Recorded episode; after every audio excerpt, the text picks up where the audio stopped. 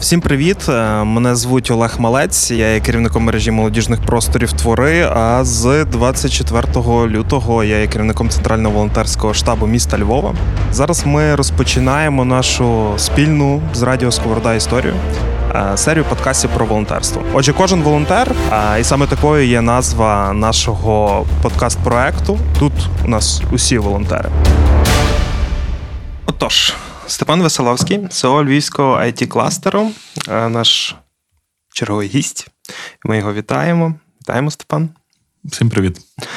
При тим, як розпочати е, нашу розмову, хочу попросити вас, дуже сильно попросити вас підтримати Український інформаційний фронт, який поряд із військовими та волонтерами. Це також важливо, це мега важливо, адже медіа допомагає зберегти віру, не втратити бойовий дух та вчиняти справжні подвиги. Підтримайте Радіо Сковорода та створення цього подкасту. Ви можете це зробити на Патреоні. Посилання у коментарях. І реально цим допоможете творити нові медіа нової доби. Степане, розпочнемо. Розглянемо цей час до початку повномасштабного вторгнення до 24 лютого. Чи було волонтерство в твоєму житті, в особистому житті Степана Веселовського у класичній формі чи у формі пробоно? Розкажи про це.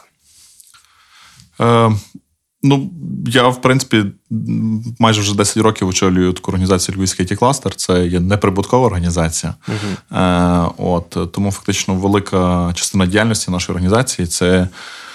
Ну, я не назву це волонтерством, але це нон-профіт діяльність.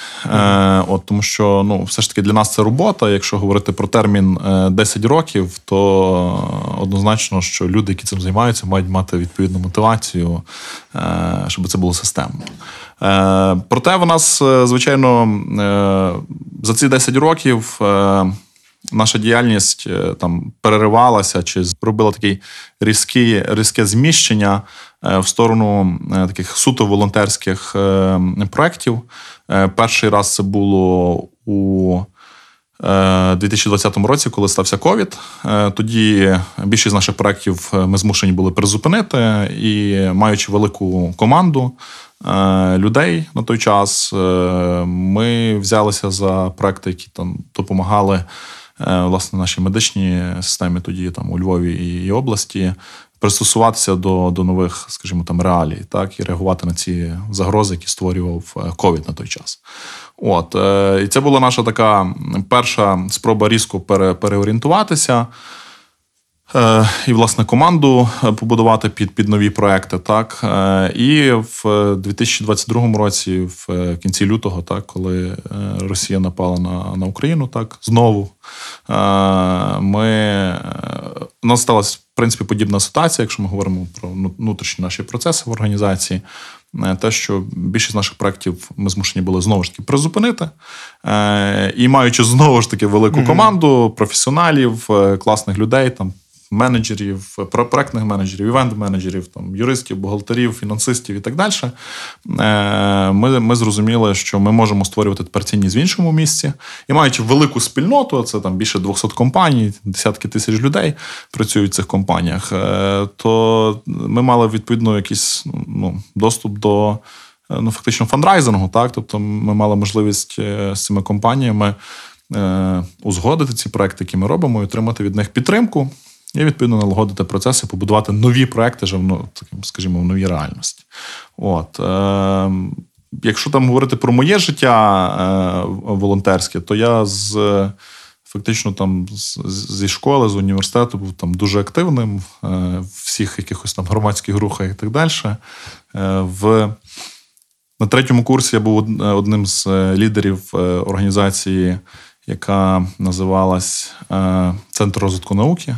І mm-hmm. ми тоді об'єднували більше 50 науковців в е, Львівських університетах. Туди був студентом, а ми бавилися, ну може не бавилися. Зараз я можу так сказати, що бавилися. Тоді це була серйозна праця.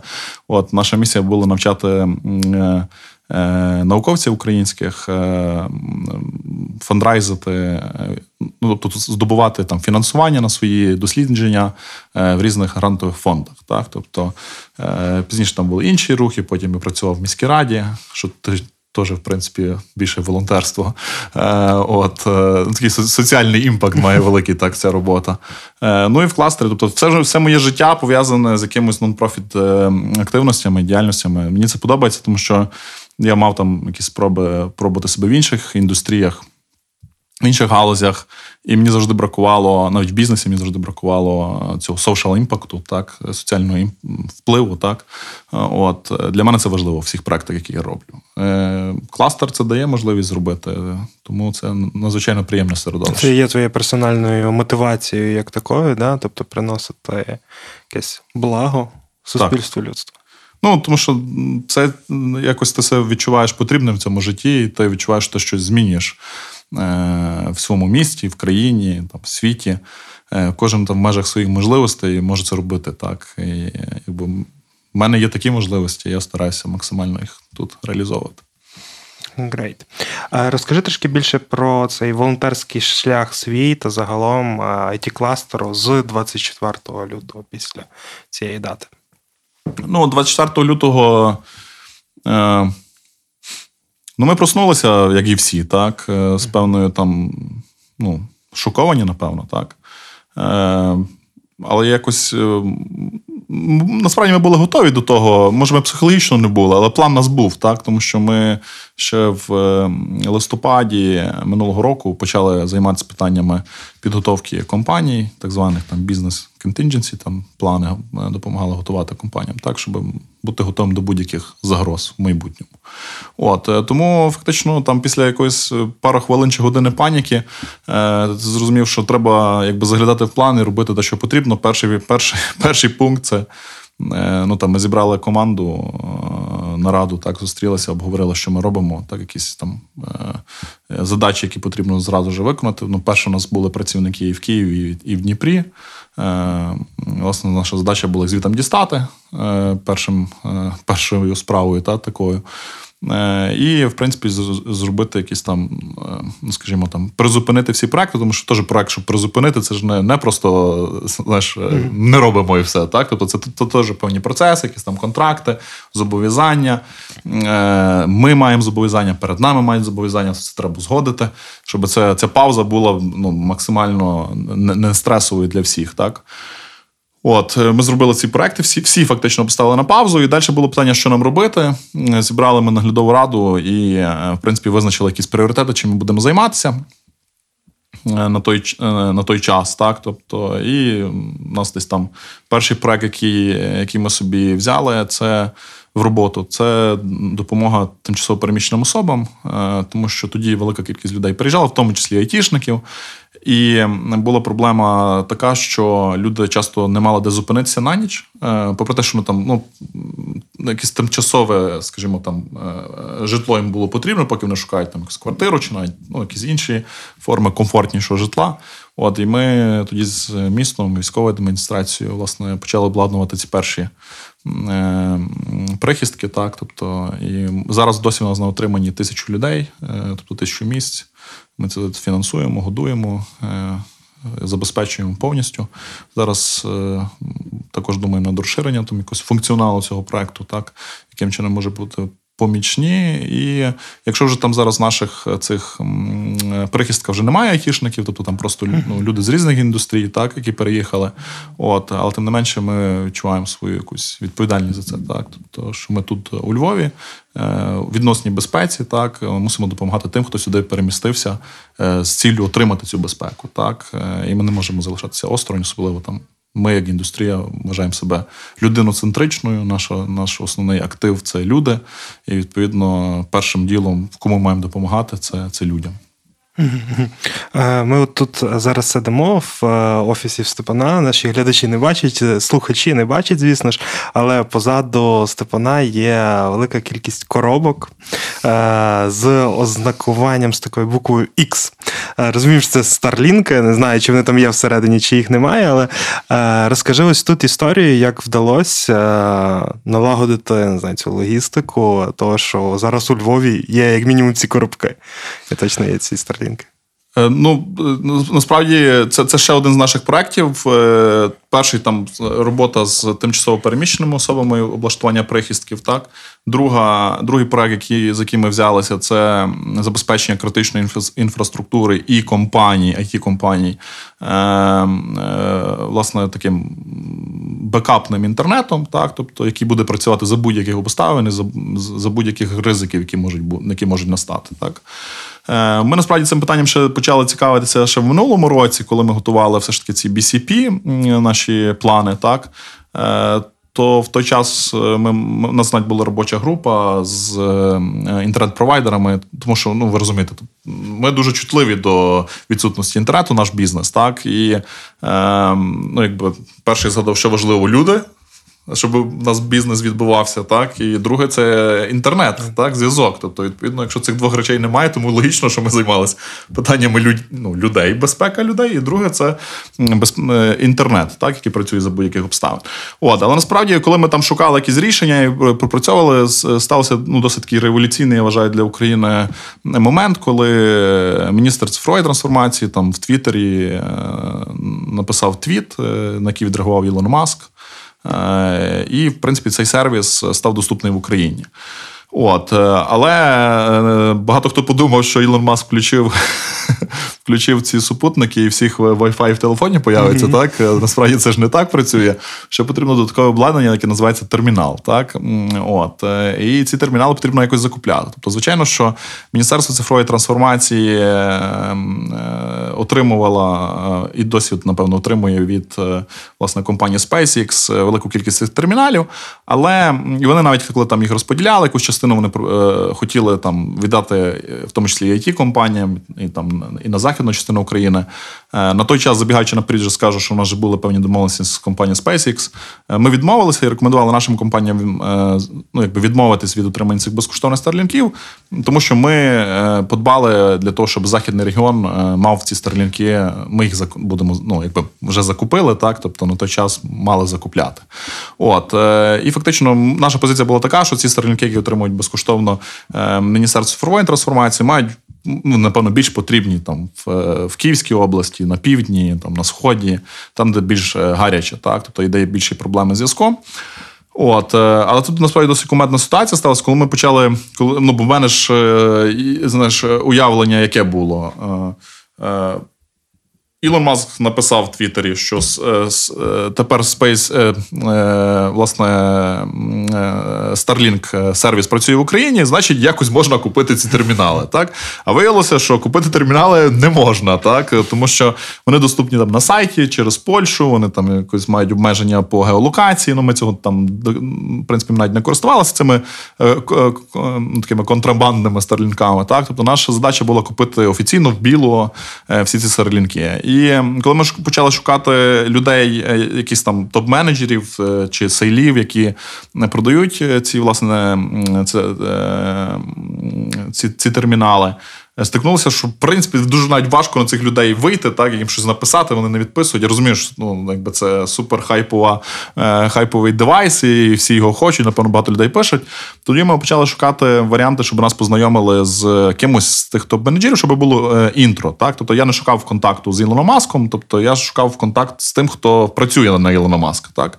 От, е, І ми, я багатьох людей попросив, щоб вони зробили мені якесь інтро, якщо хтось знає там цих людей. Е, багато людей на це відгукнулося, багато людей написали. І один прекрасний вечір е, я просто отримав інтро. Е, від. Я не впевнений, я таки не запитався цієї людини, чи може його називати її ім'я прізвище, тому не буду. Це достатньо там, я б сказав, дуже відома людина в в Кремнівій долині, в венчурному світі взагалі. Він написав там Привіт, Степан, причому написав українською, слава Україні. І далі там там Please meet my best friend Elon Musk. От, І поставив Ілона в CC. До речі, у нього дуже смішна пошта, назва пошта. Ну, окей. Е, І е, і відповідно, ну, мені спочатку як було дивно, що ну, якби зробили інтро. Ну, ладно, зробили інтро, то зробили інтро. Е, Я йому я написав, тобто, яка у нас потреба, тобто який проект ми хочемо реалізувати, скільки кількість, яка старлінків нам потрібна. Зразу написав, що ми готові їх викупляти. Ми не, ми не говоримо про якусь там. Ми не очікуємо, що нам безкоштовно їх дадуть. Так, тобто ми хочемо їх купити. Звичайно, ми розраховуємо на якусь спеціальну ціну.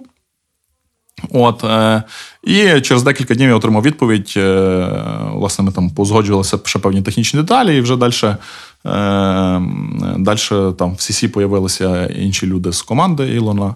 І ми, ну і вже моя команда вже досі ними працюють кожного дня, там, тому що все ж таки це обладнання не є настільки досконале, тому що це дуже ну, новий новий сирий продукт, е, і відповідно велику частину тих що речей, що тут бачиш, це е, в деяких це коробка, це на жаль, е, обладнання, яке ну, не працює. Так, його потрібно повернути і отримати нове. Цим зараз ми також займаємося. Е, От ну от десь десь так це це відбулося, і фактично ми маємо змогу закупляти ці старлінки. Ми їх купляємо. Ціна там насправді висока, на жаль. Е, чи ну, вона висока, так? Тобто, але в контексті війни. Е, і, можливо, там відсутності інтернету, ти готовий платити ту ціну е, за за інтернет, так? Тобто його можливість мати доступ до нього. Не знаю, чи це був би популярний сервіс мирний час в Україні, тому що вартість все ж таки, mm-hmm. ну насправді висока, так е, тому що окрім того, що термінал коштує гроші, ну разова е, витрата це не є так ну, складно, так тобто чи важко для компанії чи людини, але от постійно оплачувати там тариф, бізнес, так тому що ми знаємо, є два тарифи. Ладно, в деталі не будемо заходити так.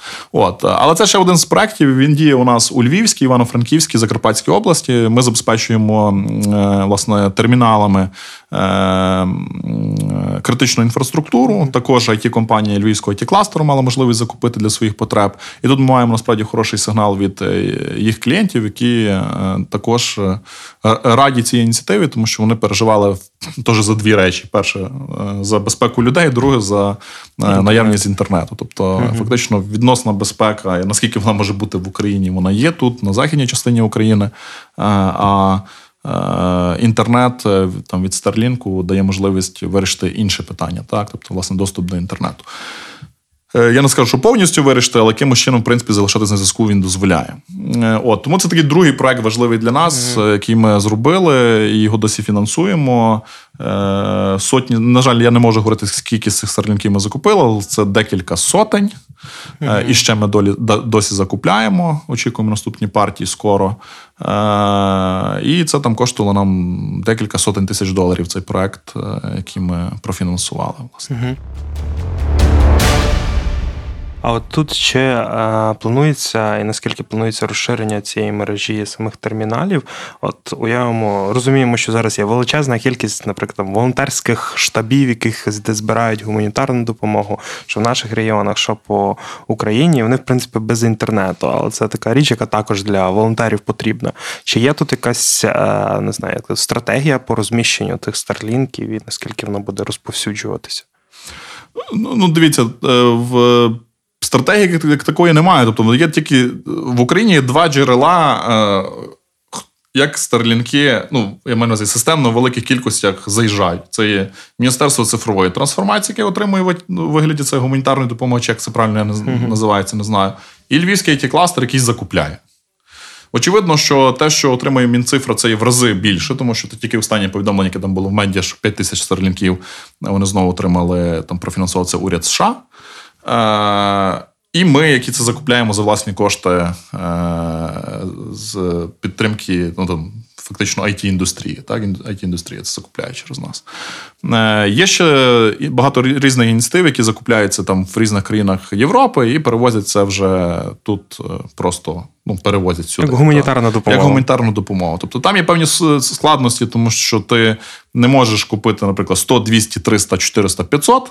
Ну, тому що це неможливо mm-hmm. через сайт е, зробити. Так, тобто це дуже довго, і ця логістика досить складна.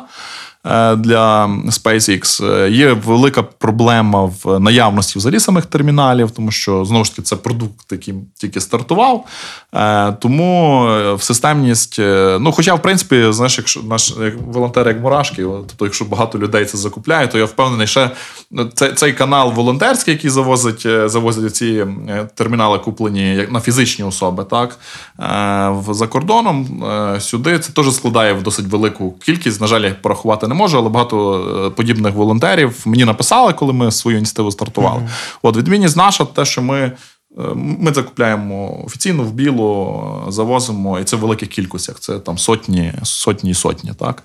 Е, от. Стосовно волонтерів, ну, ну ми забезпечили величезну кількість, в тому числі і волонтерів, але Міністерство цифрової трансформації має дуже велику кількість старлінків. Я не знаю, як вони розподіляються, тому що ну, військовий час цього ніхто не буде знати. Е, от. Але наскільки мене інформують в там, Міністерстві цифрової трансформації, проблем з терміналами немає. Так? Тобто, так само ми бачимо, що люди ну, там, до нас часто звертаються. Е, там, знаєш, хтось пише, там, треба для того, то Starlink. Так? Тобто я кажу, ну дайте мені час, я подивлюся, тобто, чи ми можемо десь в межах нашого ці квоти закуплені. Цей. Поки я там все це дивлюся, так е, думаю, в кого відгристи один Starlink, так пишуть, все вже знайшли, дякуємо. Так, тому якби ну виглядає, що або ми або ми швидше відреагуємо. Кажемо, ну добре, ми там домовилися, чи нас там не знаю, компанія купила собі, їм зараз їм це не потрібно. Відповідно, вони готові передати. Наприклад, був випадок з Укрзалізницею. Вони звернулися. Для них досить е, потрібна була велика кількість старлінків. Е, от, Ми не могли їм з інших квот, тому що це велика кількість, і нас, якщо все їде, воно вже все розписано. так?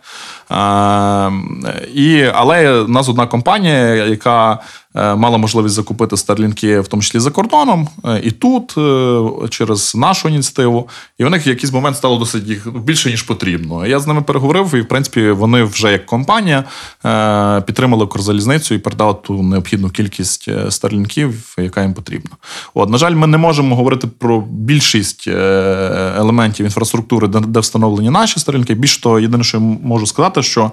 Ми не просто передаємо ці коробки, тобто у нас є там е, наша служба технічної підтримки, е, яка консультує людей, якщо воно щось не, не, не працює чи вони не можуть налаштувати. Ми здійснюємо, ми приймаємо назад ці сторінки, які браковані, і далі вирішуємо е, їхню долю з компанією SpaceX. Ми фактично організували всю підтримку клієнтську на нашій стороні, так щоб ці люди не зверталися до SpaceX, не чекали там тижнями на відповідь. От ми це все робимо тут. Наші вже працівники стали експертами в цьому обладнанні. Е, тому стараємося зробити максимально комфортним це для додам ще трішки цифр е, за результатами вашого дослідження, дослідження львівського it кластеру. Дослідження називалося IT Research Monitoring. 36% працівників львівських it компаній, крім основної діяльності, залучені і до волонтерства. Повністю залучені до волонтерства в середньому 5% працівників. І в ці компанії волонтерською діяльністю займаються всі працівники. І отут е, зі сторони, якщо розглядати саме працівників it компаній it компаній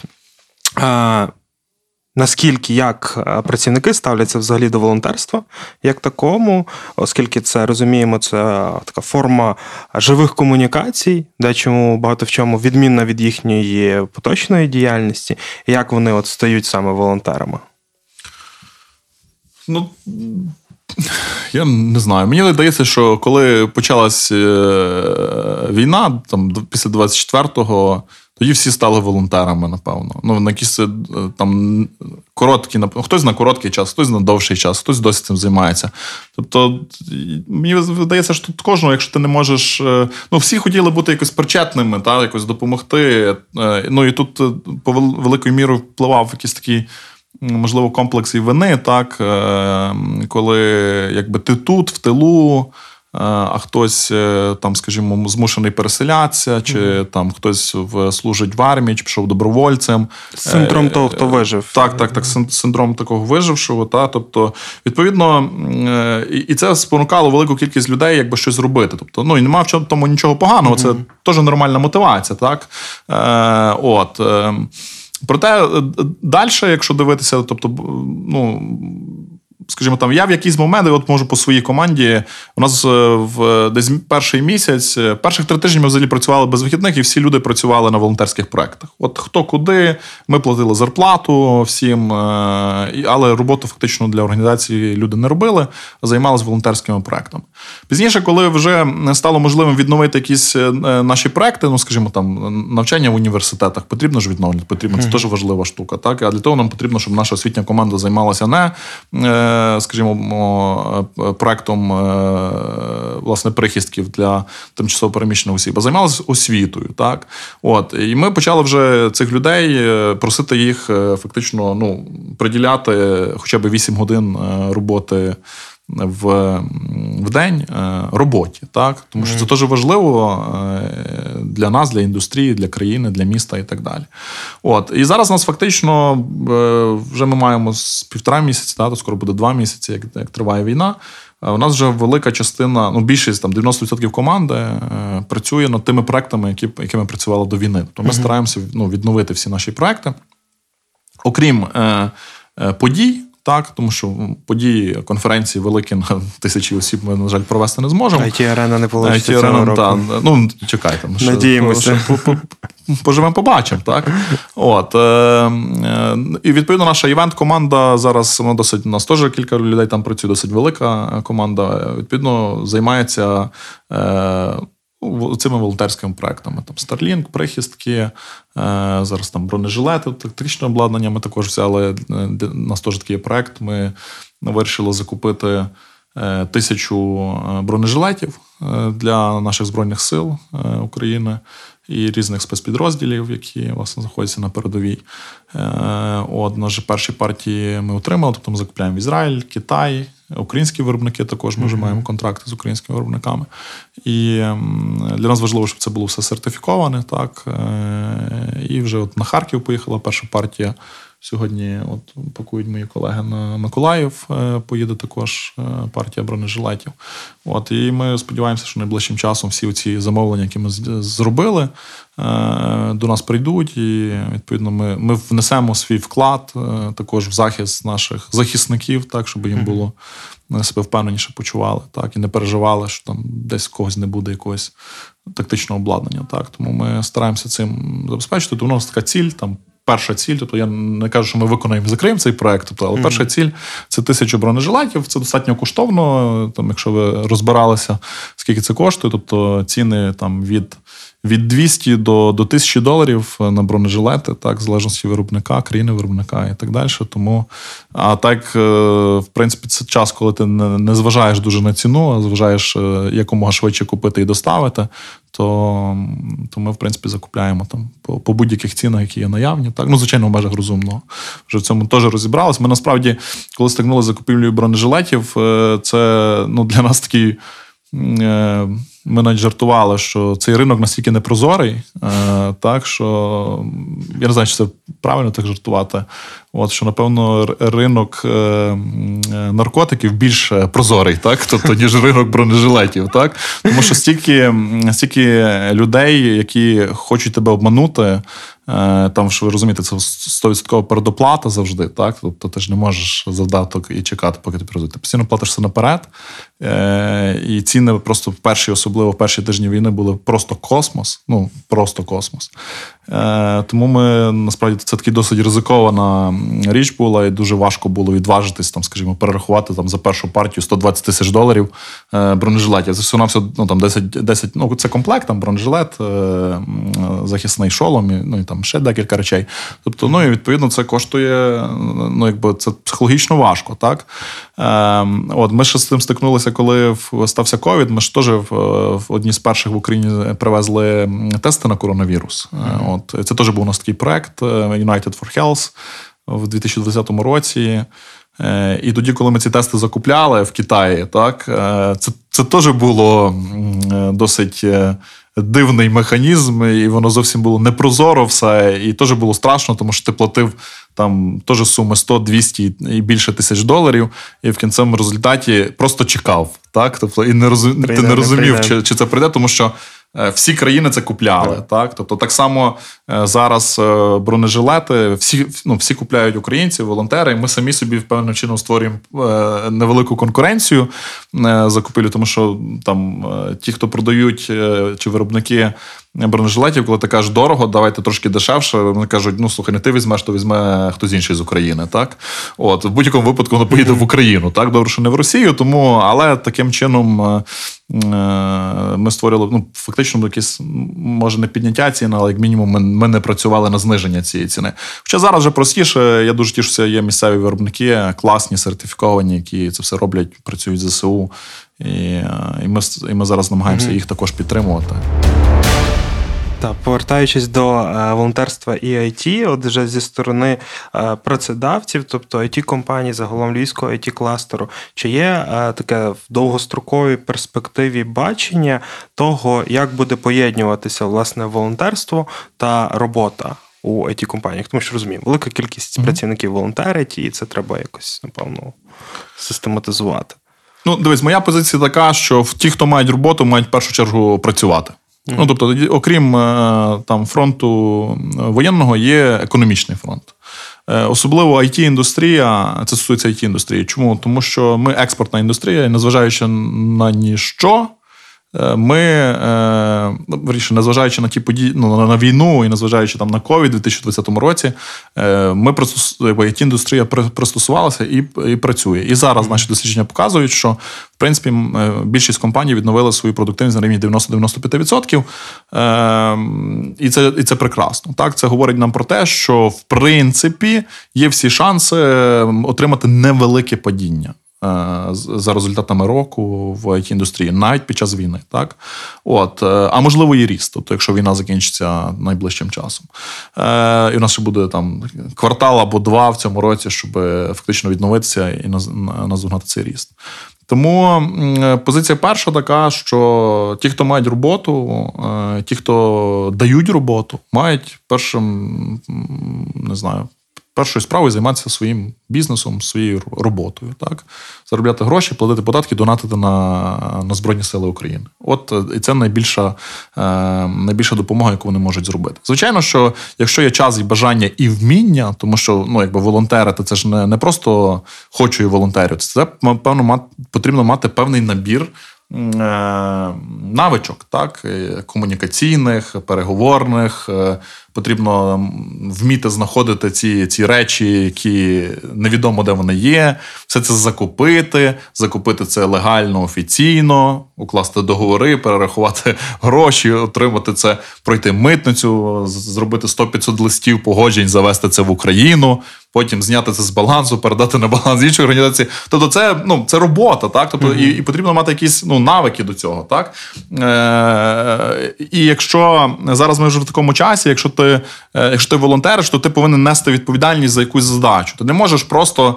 Е, ходити, збирати гроші в одному місці, потім ходити, чи потреби в одному місці, потім ходити і шукати тих, хто е, ці потреби закриє. Ну, вибачте мені, цих якби сполучників комунікацій вже зараз не потрібно. Тобто, всі там, скажімо, волонтерські групи чи великі організації, чи благодійні фонди, в принципі, мають вже добрий зв'язок з всіма, називаємо їх так, стейкхолдерами, так, і мають пряму комунікацію. Тобто, грубо кажучи, писати мені, що е, там е, хлопцям з ППО потрібно таке то обладнання, не потрібно, тому що я це маю від них цю інформацію. Так? І ми вже е, ми вже раніше домовились, по яких питаннях вони можуть до мене звертатися, до нашої організації, ми будемо допомагати. От Тому, якщо ви. Якщо ви просто працюєте сполучником між одними стейкхолдерами і іншими, перестаньте це робити. Е, тому що це ну, насправді створює багато комунікацій, руху і е, і проблем. Так? Е, якщо якщо ви хочете волонтерити, то потрібно займа, брати якусь задачу і вирішувати її від початку до кінця, від фандрайзингу до закупівлі. Бо якщо у вас є просто гроші, і ви шукаєте, де їх потратити, це теж, ну, вибачте мені, значить, вам треба доєднатися до якоїсь іншої групи, яка вміє ці гроші правильно потратити, так і закупити необхідне. Тому, от от така у нас позиція, і це я говорю всім е, власникам компанії, всім людям, які мають роботу, і це не не тільки е, до ІТ. Займається першим ділом своєю роботою. Так, Наприклад, в Львівський it кластер е, як організація, ми не можемо відновити всі наші більшість наших проєктів. Відповідно, в нас є час і ресурс необхідний для того, щоб займатися волонтерством системно. Так? Е, от, е, Відповідно, чому і називається волонтерством? Так? Тобто, ну, люди, які в нас працюють, не отримують заробітну плату, але ми їх брали на роботу під інші задачі. Так, тобто вони мали займатися організацією у нас конференції. А зараз вони мають займатися закупівлею бронежилетів. Чи їм це подобається, чи не напевно подобається. Так зараз всім це подобається. Але тим не менше, е, ну вони це роблять з доброї волі. Тобто вони можуть сказати: Степане, вибач, але я тут прийшов робити іншу роботу. Так, тобто я не буду займатися цим, тому що мені це не вдається. Не знаю, мені складно, мені важко, я не маю відповідних відповідних навичок і так далі. Тому ем, от десь так. Тобто, волонтерство має залишатися системне. Тобто, воно має, якщо є люди, вони вже півтора місяця волонтерять, їх велика кількість. Е, хлопці, дівчата, пора об'єднуватися в якусь організацію, благодійний фонд собі робити і займатися. Якщо ви готові робити це вдовгу. Ну, тобто, якщо ви готові довго.